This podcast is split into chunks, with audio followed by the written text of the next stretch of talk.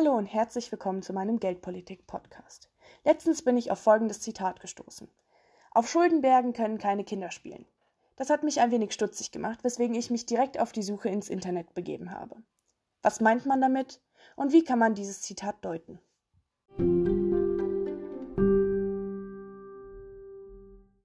Im heutigen Podcast thematisieren wir folgendes Thema.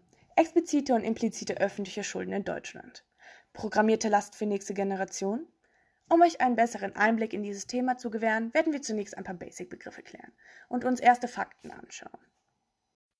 Also was bedeutet der Begriff der Staatsverschuldung eigentlich? Unter Staatsverschuldung versteht man die zusammengefassten Schulden eines Staates, heißt die Verbindlichkeiten des Staates gegenüber Dritten.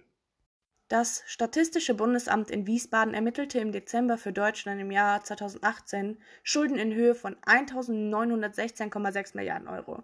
Das klingt zwar erstaunlich viel, aber es waren 2,7 Prozent oder 52,5 Milliarden Euro weniger als ein Jahr zuvor. Die Pro-Kopf-Verschuldung lag damit bei 23.124 Euro. Wie schon in der Frage erwähnt, ist das Thema aber weitaus komplizierter als das da es nicht nur die Verschuldung gibt, sondern gleich zwei Arten. Anfangen tun wir mit der implizierten, also versteckten Staatsverschuldung.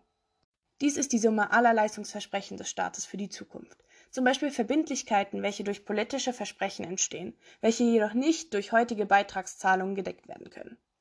Ein konkretes Beispiel hierzu wären die Leistungen des Sozialstaats, die die Bürger dann erheben können, die der Staat wiederum durch Kürzungen vermindern kann. Hier liegt meist im Fokus die Wirtschaftskraft oder Bonität von Staaten. Es handelt sich immer um eine Momentaufnahme, eine statistische Betrachtung der Situation. Dies sind die Schulden des Staates aus Schatzanweisungen, heißt Bundeswertpapieren, Anleihen und Kredite. Diese werden auf der Grundlage der Summe aller bisherigen Haushaltsdefizite berechnet, sind rechtsverbindlich und werden in den Haushaltskonten berücksichtigt. Wenn man von expliziter Verschuldung spricht, spricht man von zwei verschiedenen Arten, einmal der externen und internen. Nanu, externe und interne, was ist das? Schulden in Fremdwährungen nennt man externe Schulden. Wenn der Staat diese nicht gegenüber ausländischen Gläubigern zahlen kann, führt dies zur Insolvenz. Ein gutes Beispiel ist Griechenland. Dieses Land leidet seit 2010 unter starker Staatsverschuldung.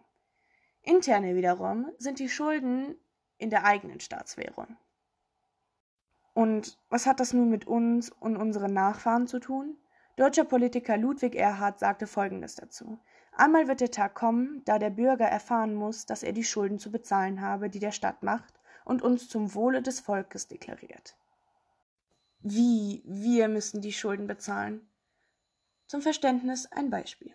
Familie Müller hat ein Darlehen für ihr Haus aufgenommen. Dieses Darlehen beläuft sich auf 50.000 Euro. Und wenn Frau Müller einen Arbeitslohn von 100.000 Euro im Jahr bekommt, beläuft sich die Schuldenquote auf 50 Prozent. Hierbei stehen die Schulden und das Einkommen im Verhältnis und werden zur Schuldenquote. Und genau so läuft es für den Staat ab. Dieser hat wie Frau Müller ein Einkommen, die Steuern. Und ebenso nimmt der Staat Kredite auf, wobei man diese Staatsanleihen nennt. Hier stehen ebenfalls die entstandenen Schulden im Verhältnis zum gesamten Einkommens, dem Bruttoinlandsprodukt.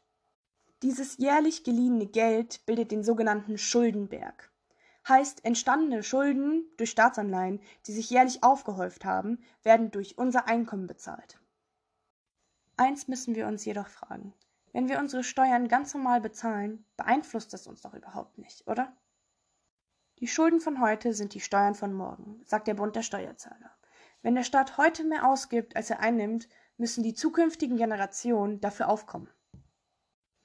Einige sehen Schulden als Investition, dass die nächsten Generationen mehr dadurch verdienen und somit Schulden schneller abbezahlen können. Tätigt man aber solche Investitionen nicht, kann eine Investitionslücke entstehen, welche die Schulden für die nächste Generation erhöht. Folgen dieser Erhöhung belaufen sich auf noch höheren Steuern für spätere Generationen und der Staat könnte durch zu viele aufgenommene Staatsanleihen bankrott gehen.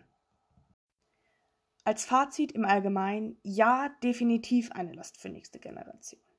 Aber im Fall Deutschland scheint alles gut zu laufen, wobei man für 2020 erst einmal die Pandemie abwarten muss.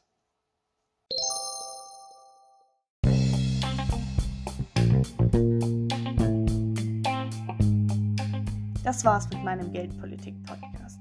Danke fürs Zuhören und ich hoffe, dass es euch gefallen hat. Eure Michelle. Auf Wiedersehen.